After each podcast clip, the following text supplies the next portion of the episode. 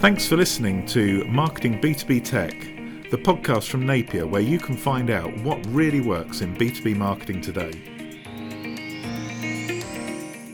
Welcome to the latest edition of Marketing B two B Technology from Napier. Today, I've got Steve Zaker uh, from SoloSegment.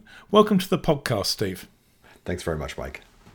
Thanks, Steve. So, um, you co-founded SoloSegment. Can you tell me about your career journey and how you got uh, to the point where you decided to found the company? Yeah, yeah, absolutely. So I've been kind of a technology person by trade for a long time, although I've never written a line of code. Um, you know, I've often been that person who is at the interface of business and technology, whether it was back in the days when I worked in finance, I moved into operations, uh, and then in the late nineties kind of caught the startup bug. Uh, I really... was excited about the opportunity, uh, especially the way the internet right at that time was really changing and transforming how business was done, and worked for a startup for about two years. And like many startups, uh, that went, uh, went essentially nowhere. But I had the good fortune of uh, getting hired by I B M at that point, because this was now late two thousand, early two thousand one, and they were you know, hoovering up all of these, uh, anybody who could spell .com they uh, wanted to hire. And so had the good fortune to get hired uh, at I B M, and then spent fifteen years there in a variety of executive roles, uh, primarily focused on what I like, like to refer to as fixing broken toys. Uh, a lot of work, uh, you know, looking at products, projects, customer relationships that had kind of gone awry, and helping to, to right those. And last couple of years that I was with I B M, uh, I was working in their, I was responsible for uh, their sales and marketing technology. And it was a pretty hefty responsibility. And of course, being an executive, uh, your job is to take the pain that other executives throw at you. So it really gave me a keen sense for, you know, what were the gaps and opportunities, especially with regards to marketing technology. And uh, early in twenty sixteen, I was at our Astor Place uh, location, and I was walking through the halls. And I ran into um, Mike Moran. And Mike, who is one of the co-founders at SoloSegment, uh, he was the guy who hired me back in November of two thousand. And uh, into I B M, we had lost track uh, for about fifteen years. And, uh, you know, literally he was back doing some consulting. Uh, we had a chat by the elevator, and he said, let's have a beer because I've got this idea.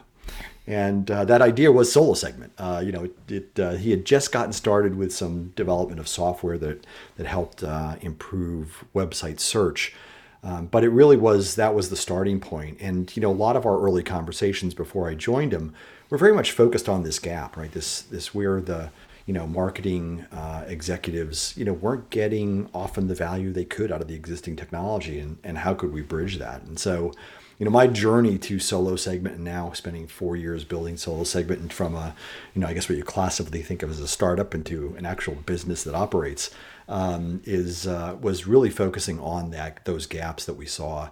And honestly, you know, of course, like any good company, listening to, you know, your customers and and finding, you know, the nuances and the pain so that you can make sure you're addressing what's important to them. Amazing. And is the founding team, are they still all with the company?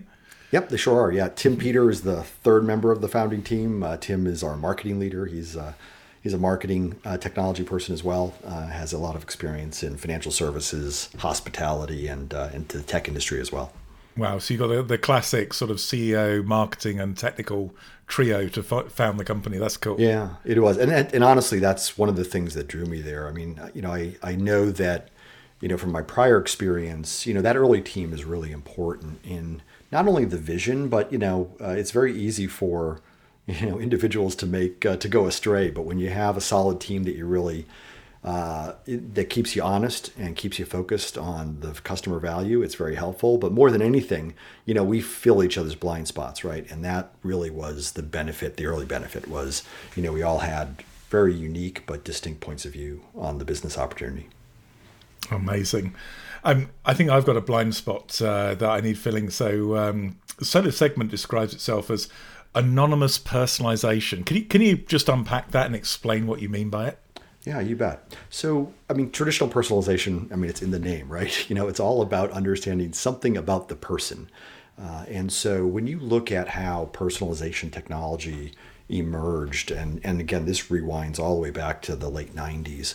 Uh, and especially when you think about what Amazon was doing early on, you know, really understanding patterns and behavior. And there were lots of other companies that did this well, but Amazon, of course, is an exemplar in many ways. In the consumer space, you know, a lot of effort was put into understanding data about the people. And as marketing technology and marketing processes embraced digital, almost everything we do focused on the person. Um, everything from how the technology identifies people to cookies related to computers, which are related to people, uh, logins. Uh, now that data gets, that first party data gets sold as third-party data, so basically you can buy information about anybody on the planet. That that root of the personal data in personalization is deeply, deeply embedded in how we think about web engagement, right? It's knowing something about you and then using that information to help you engage with social conversations that might interest you, to help you find products uh, that might be interesting to you. In the B two B space, it's a little bit different. The challenges were a little bit different. Uh, when you look at the profile of a visitor to a B two B website, um, a very small portion of them are actually identifiable, three to five percent. Um, so why is ninety, ninety-five percent of the traffic unidentifiable? For a variety of reasons. Um, first, uh, often what you're doing at work Uh, doesn't relate to what you did on your personal computer, although in COVID land, right, you know, uh, everything is the same. But uh, but in kind of a traditional view of things, um, you know, what you're doing in your personal life and what you're doing in your business life are very distinct. So there's not that data trail that kind of translates really well. So if I'm on Amazon in the morning buying something and then I go to work and now I'm looking at, uh, you know, a software vendor's website, there's not a lot of interesting data that translates to that. And that that's part of what leads to that lack of interesting data that's available to B two B marketers. But the other thing, other reason that that, that data is not often available is because of the incentives. Uh, in my personal life, in my consumer life, there are lots of incentives for me to share information. Uh, part of it is that, you know, some object appears on my doorstep when I order it. Uh, but the other incentives are, you know, this data is actually, I mean, while there are bad actors and, and whatnot in the marketplace, it's largely being used for good, right? I'm finding the things I want. Uh, I'm being exposed to things that I didn't know I want, but actually suit me very, very well. Uh, anybody who spent any time on YouTube going down deep into holes on, on topics of interest knows this.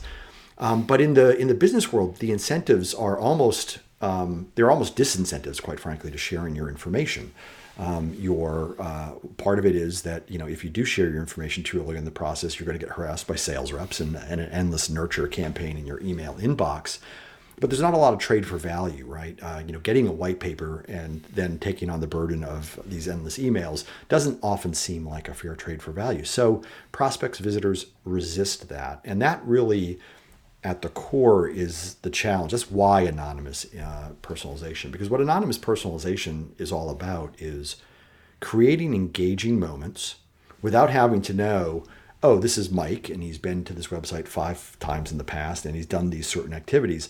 It's really in the moment, can you create an engaging experience based upon not specific data about the person, but general data about the behavior? And that's what we like to think about as anonymous personalization.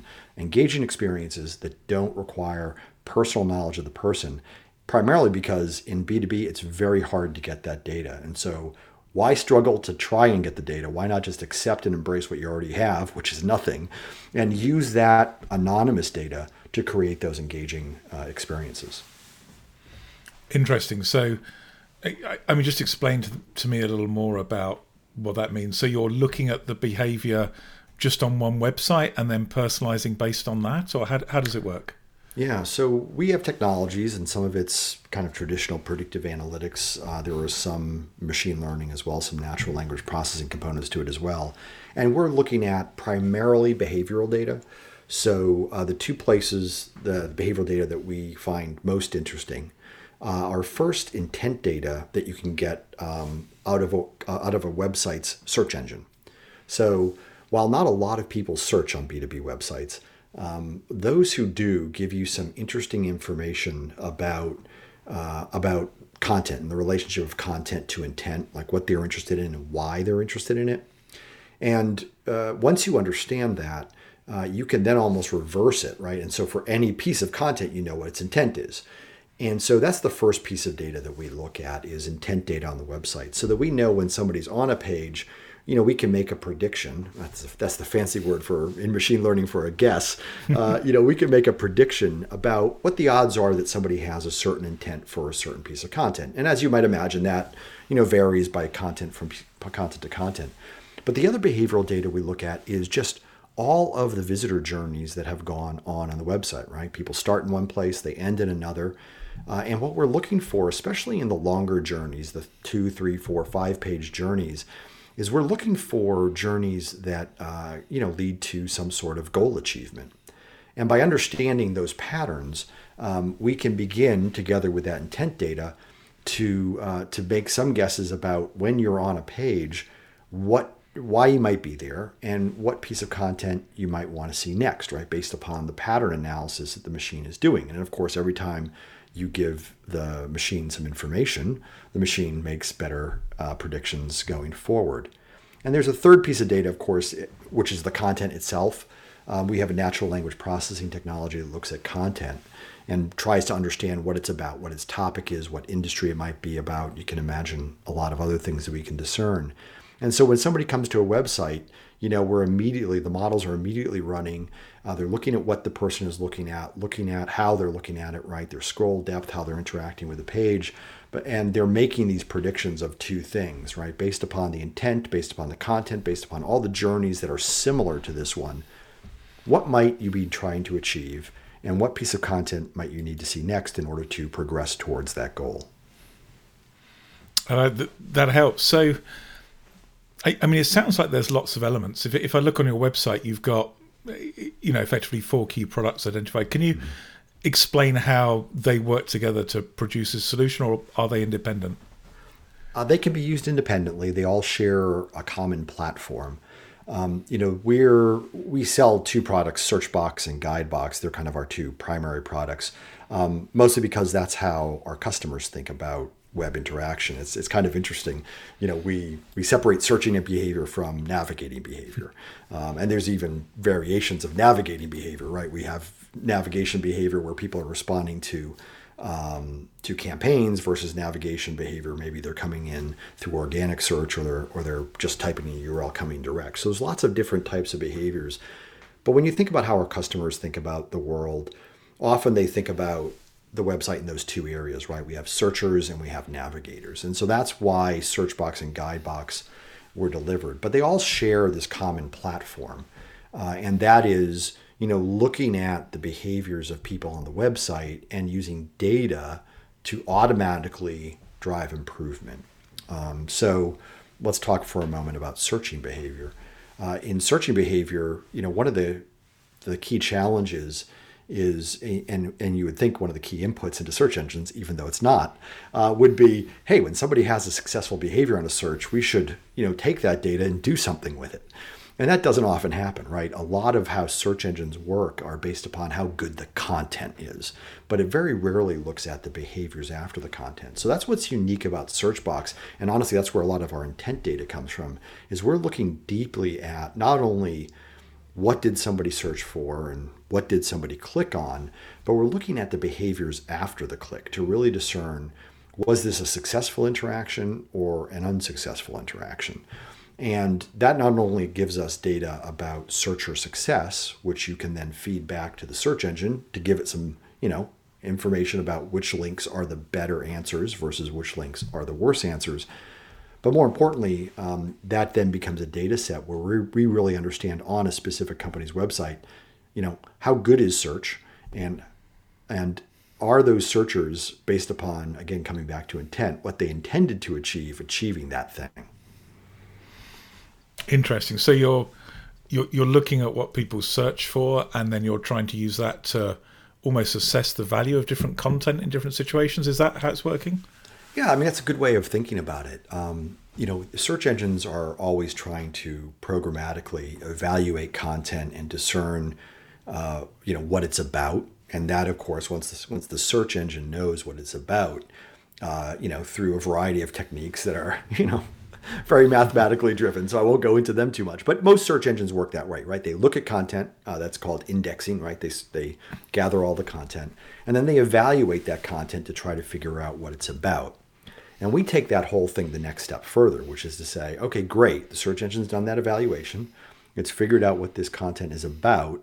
But now let's add the user feedback into it, right? Let's add customer experience back into it. And it's not just the customer experience while they're on the search engine results page, but it's really their experience after they leave the search engine results page, after they make that click and start their journey. You know, was that journey actually successful or not?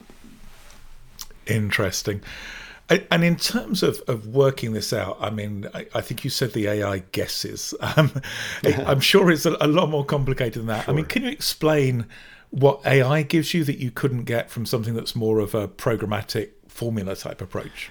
Yeah. So, you know, thinking about A I, um, it's one of the ways I like to think about it, and, and I think it helps marketers think about it, is kind of the traditional ways of doing um as you said, programmatic sort of solutions to this problem uh, is very similar to A B testing, right? So you come up with an A ad and a B ad and you run them and you see which one performs better. And then you start, you know, the machine would automatically say, you know what, B is doing a lot better. Let's promote B.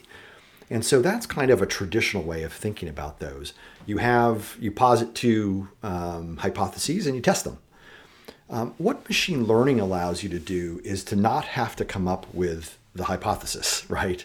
You don't have to come up with the A and the B. Um, you actually come up with a goal, right? So you define, I want more leads. And what the machine is going to do is it's going to come up with the A and the B and the C and the D. And it's just going to constantly try to optimize on that goal versus optimizing the two choices you have given it. And so in the same way, when you think about all this journey analytics that goes on, we're compiling all of this information about people and their interactions with the website on a continuous basis. Now, some of those interactions are very small, right? Somebody responds to a campaign and leaves the site, a one-page visit, a bounce. Um, sometimes they're very short. You know, you look at a lot of these companies and they are, their goal is to get two pages per visit on average, right? So they're very short interactions. But when you can look at the longer interactions, um, you just have so many of them that it's hard to for a human to kind of discern the pattern and choose, you know, which of these two uh, two pathways are better, right? And, and the human defines the pathways.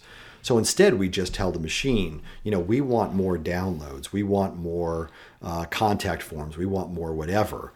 And now the machine knows that those sorts of events are the goals, and it's going to look for the patterns that uh, that lead to the goals.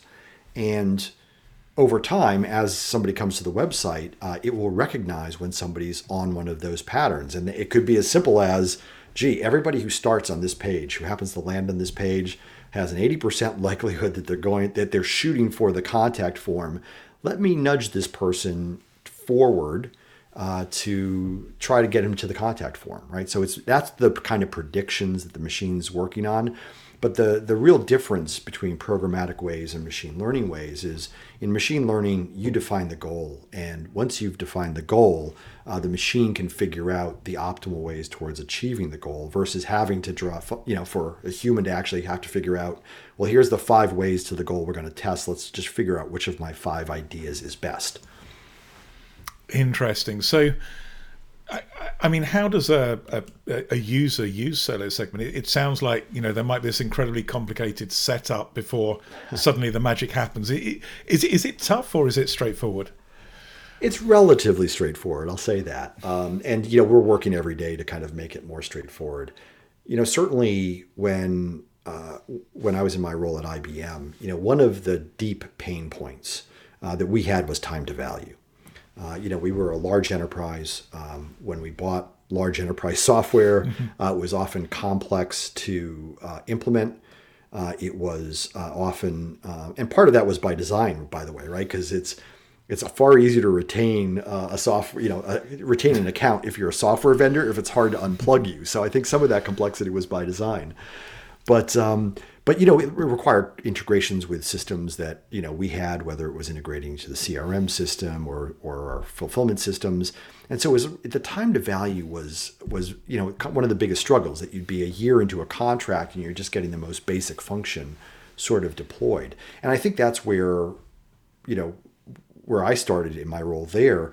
you know, getting involved in a lot of what I would refer to as best-in-class vendors, right? These smaller vendors who were far more agile. Their price points were a lot more appealing, and uh, and you know, often they didn't require the complexity that that these larger kind of more traditional vendors required.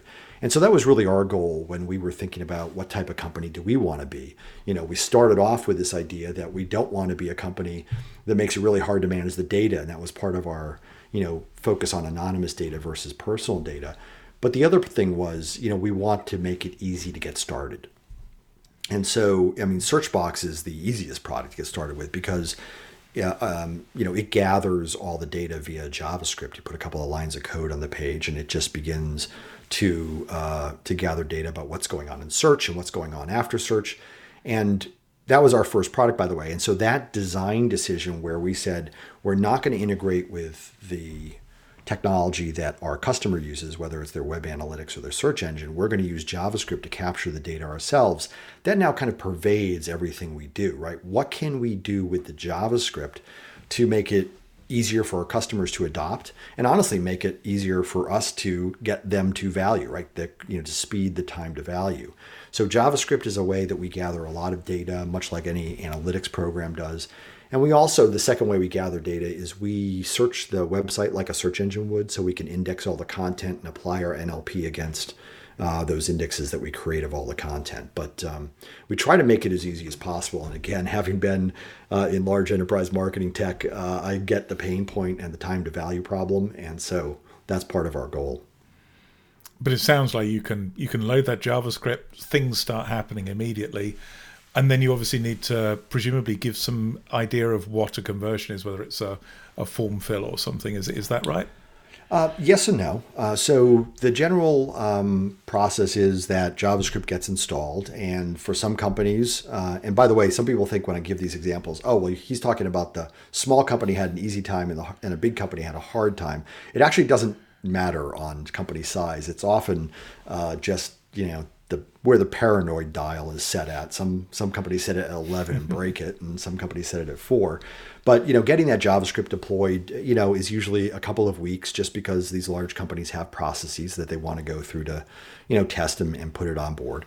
Um, and then we usually need some baseline set of data to get both SearchBox and GuideBox to work, because all of these learning technologies, Uh, you know, just they, rec- they they need to learn, right? They need some data set to learn. And while the holy grail is some general model that will work across all businesses and all industries, the reality is it has to learn on the behaviors of each of our clients. So that usually takes about thirty days.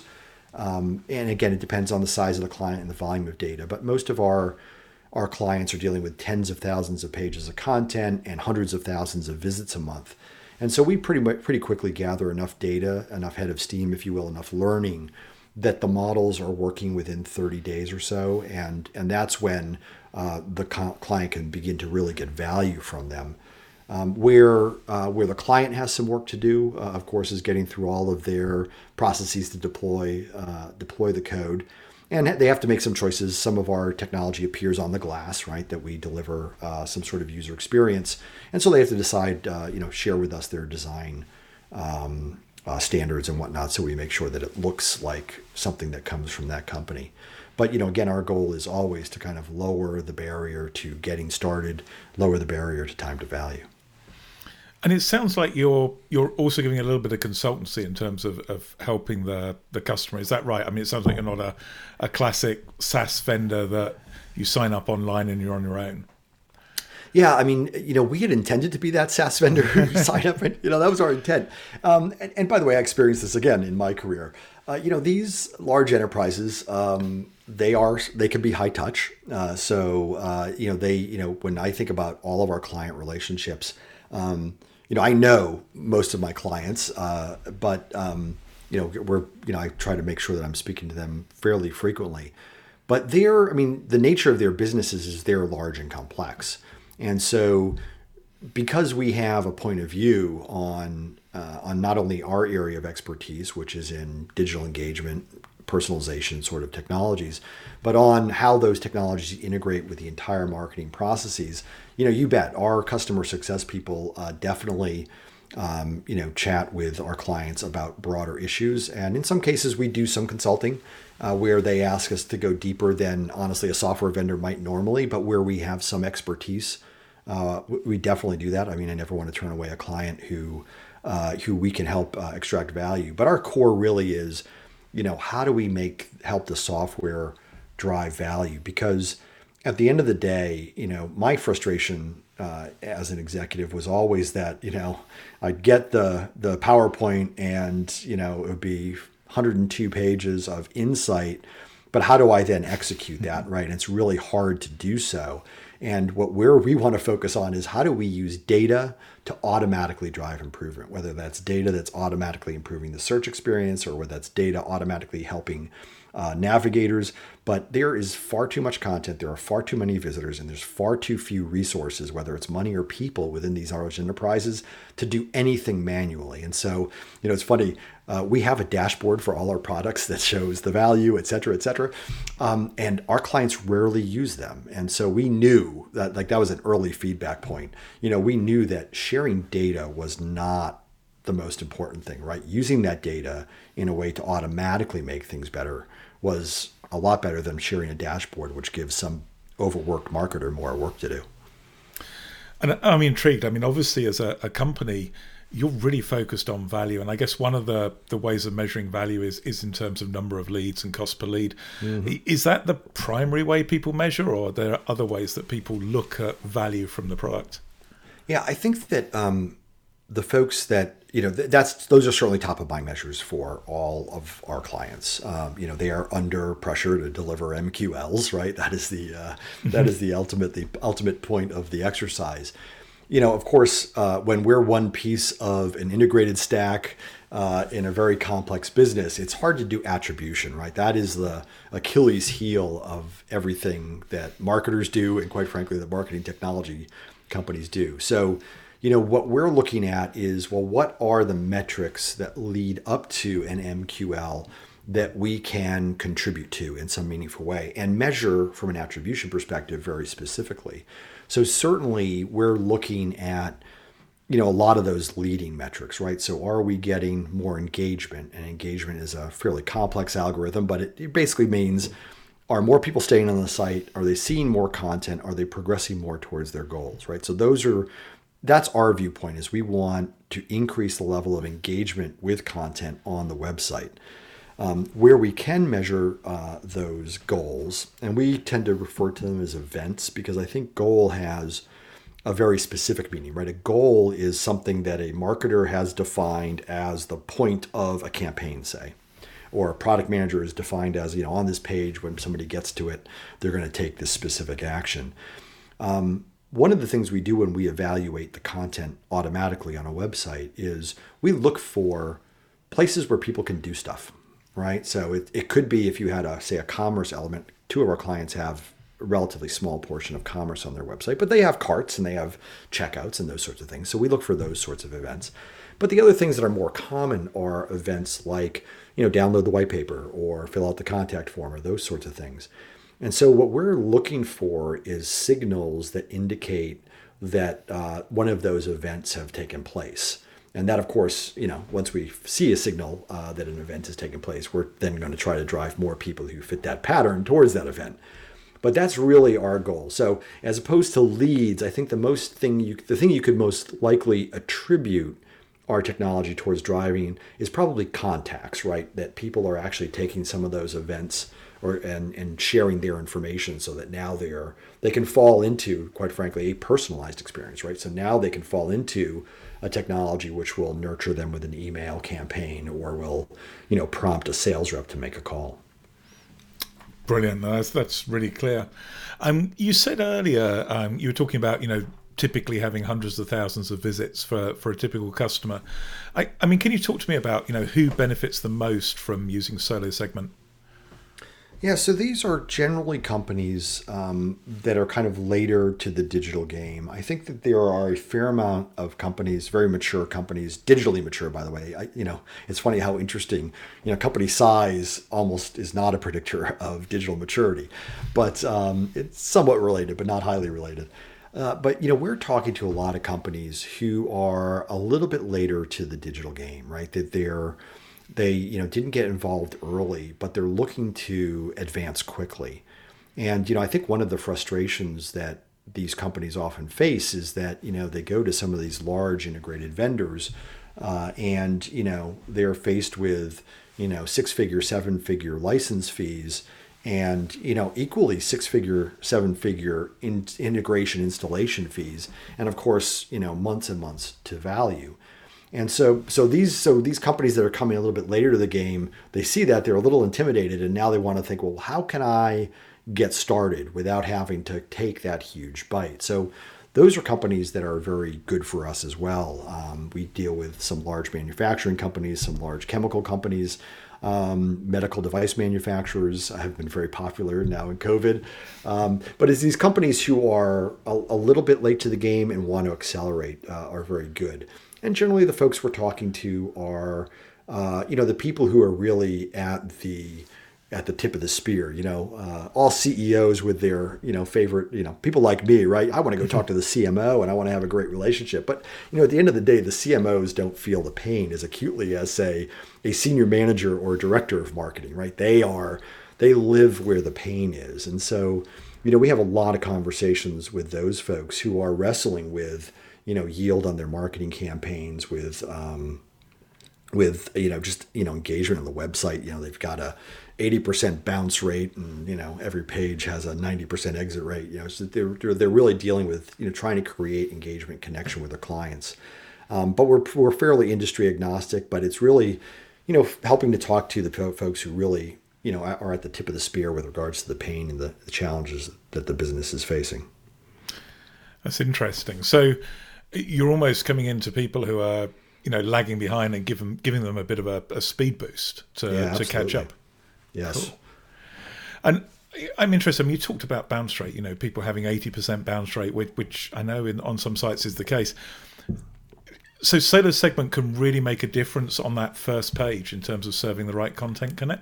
Yeah, you bet. Um, you know, I think, and I don't think marketers think about it this, but certainly lay people think about it like this, uh, or people maybe who aren't marketers, but, you know, finance folks and, and all those other people who exist in a corporation, you know, they always think about um, somebody comes to our website and they're coming to the homepage and they're navigating around. And that's not the way it works at all, right? Uh, a very small portion, everybody, most people come in sideways, what I like to think of as sideways, right? They come in the back door, they come in the, the side door through the garage, because they're most often, you know, going to Google and doing a search. Uh, and, you know, they're landing on some random page on the website. And, you know, for a marketer, you know, we spend a lot of our time and attention on the high value stuff, right? So we spend a lot of time on campaigns uh, and campaign landing experiences and, you know, increasing yields there. We spend a lot of time on our top products. We spend a lot of time on this homepage because the C E O thinks it's important. And so we spend a lot of time on those experiences, and they account for a very, very small fraction of the total visits to the website. And so, you know, part of the reason that, you know, we focused on this anonymous idea was also because there's so much of the content that's anonymous. Um, when you think about, again, somebody coming to the website on any random page, and then you draw a histogram that says, you know, it lists all the web pages and how many visits they got this month. You know, there are probably one hundred fifty pages that got ninety percent of the traffic. And then there are fifteen thousand pages that got two or three visits each. But each one of those visits was important to the person who found it. Now, granted, a lot of people get to places that Google sends them that aren't very valuable. But again, whoever came into that page that only got one or two page views a month, they had a purpose. And of course, nobody creates a bespoke experience on a page that gets one or two page views a month. And so, you know, part of our thought was, if we can provide the ability to somehow figure out somebody's on a page, where can we send them next? That helps you avoid that bounce. It helps you, if that's their second page, avoid the exit. It gets you that continued engagement, right? It gets you another swing at the plate, to use a, you know, American baseball term, right? So, you know, your swings at the plate are the kind of the things that you want, right? You don't want to strike out. You don't want to get an out, right? You want to, you know, have a lot of opportunities as a as a baseball manager to, you know, get people on the field. And so in the same way, as a marketing manager, you want the opportunity to somehow connect with this person. And so if they're coming to the site and they're, uh, you know, eighty percent of them are, you know, bouncing out, uh, then, you know, anything you can do to reduce that rate is critical. Uh, we had one client who, uh, we've done a couple case studies on this and really studied it deeply. Uh, and one client in their first uh, six months of having GuideBox on the page, they reduced their bounce rate by twelve points. And so, you know, it was a pretty significant opportunity for them to turn those one-page visits into at least two-page visits. And, you know, again, you know, were all those successful? Absolutely not. But would you like to double your opportunity to engage with somebody? You know, absolutely. Everybody wants that every day. That's an amazing stat. And I think, you know, it's interesting. It sounds like you're almost learning about the visitor from the page they land on, because you're you're effectively um, inferring how they got there in terms of search. Is that, crudely speaking, how the A I is doing it? It is, but it, and it's also inferring, you know, why they're there. Yeah. And again, it's, you know, we've never really studied to say, you know, how often is it right? You know, we don't do surveys of people to see if we got in their minds, but, you know, but you can look at the data, right? And if you're giving somebody a very smart recommendation about, oh, you like this content, you know, maybe you'd like to see this next. And that's one of the modals that we use is, is kind of a, it's a content recommendation sort of thing, much like, mm-hmm. say, Amazon does product recommendation. What we're trying to do is offer people really smart alternatives. Uh, I mean, when you look at any uh, any large enterprise and pretty much any company's uh, website, uh, it's organized like their organization chart is organized, um, not how their customers think about their problems. And so, you know, not only do they have many ways off the page, um, one of our clients we counted, uh, they have seventy ways off their pages because they show this huge menu and there's this, you know, right side navigation bar and there's a left side navigation. It's just, it's a hugely confusing user experience. And again, you wouldn't do that for your best products, but there's a lot of other things on your website that you just don't have the time and energy to invest in. And so, with GuideBox saying, here's three options to progress your journey some way. Would you like to choose one of these three things that seems really smart? You know, it's a way of creating that engagement that, you know, allows somebody to not be honestly intimidated by all the choice that's uh, before them and, and much of that choice being irrelevant to them. Wow, that's, that's cool. I mean, you know, it, effectively, SoloSegment sat there. It's, it's, customizing tens of thousands of pages for hundreds of thousands of visitors. I, I, I've got to ask this question because I'm sure people listening are wondering. It, it's terrifyingly expensive, right? Uh, actually, it's not. I mean, that is. I mean, that's one of the things that. Um, well, while I'd like to choose to charge people a lot of money and make make a lot of money, um, you know, it's actually it's pretty modest with regards to uh, marketing technology spend. Uh, you know, you're spending. Uh, you're not spending millions of dollars, um, and most folks aren't even spending hundreds of thousands of dollars right there. You know, it's relatively modest, and it scales honestly to the size of the enterprise. So. You know, we have companies, uh, and I know small as sounds weird, but as small as three hundred million dollars so uh, in revenue. Um, so so we can make, you know, the, the solution scales in a way that makes sense for, you know, most of the large enterprise companies that we deal with. Um, you know, the, the thing that um, we're also working on is a way to scale this down because the models are driven by data. And so, um, so you need a fair amount of data.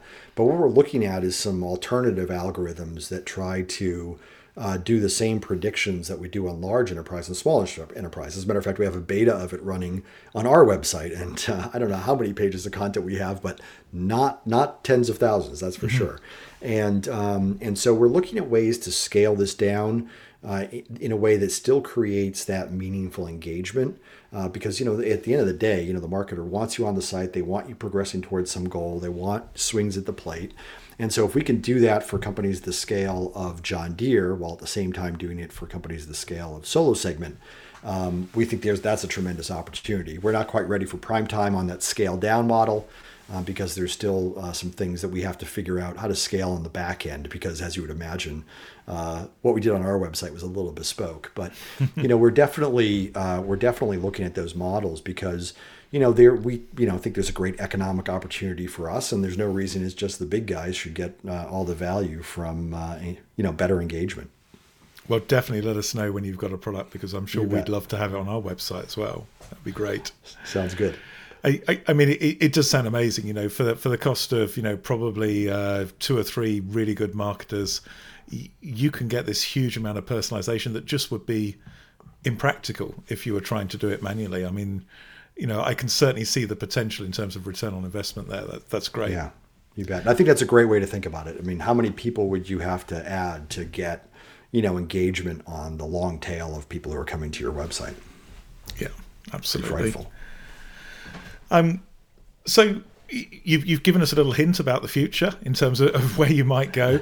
Um, is there anything else that um, you feel we should cover? Any, anything you'd like to talk about in terms of SoloSegment, or um, something about the technology I've missed?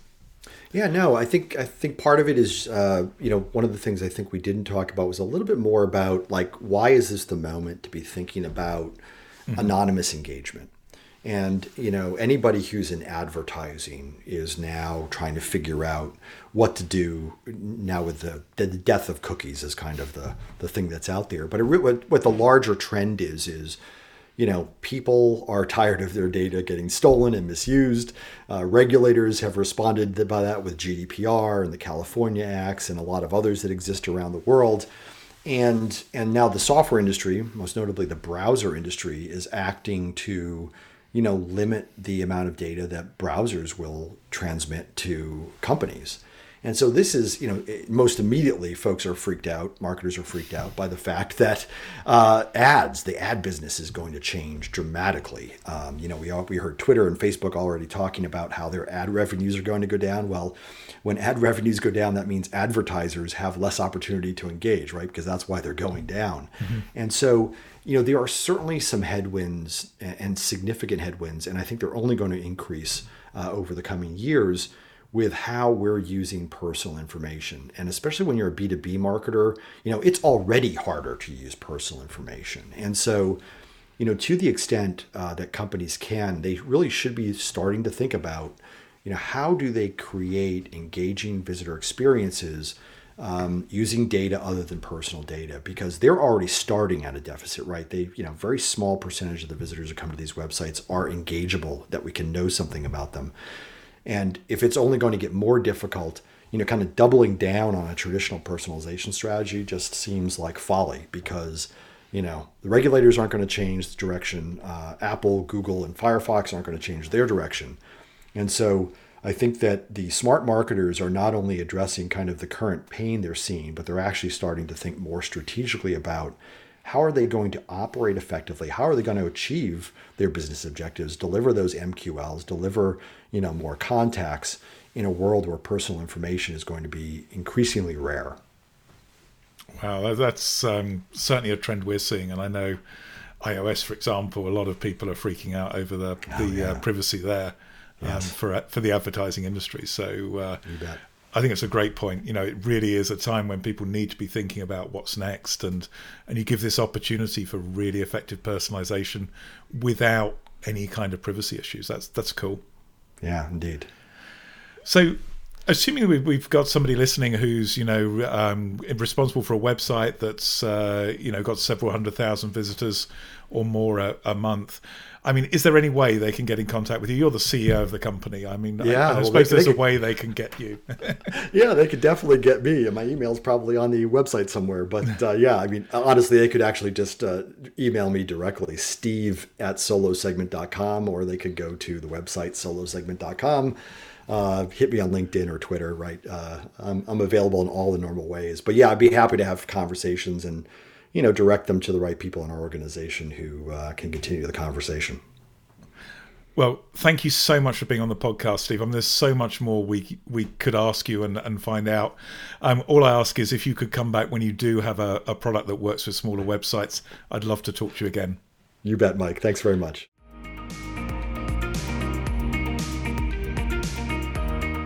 Thanks so much for listening to Marketing B two B Tech. We hope you enjoyed the episode, and if you did, please make sure you subscribe on iTunes or on your favourite podcast application. If you'd like to know more, please visit our website at napier b two b dot com or contact me directly on LinkedIn.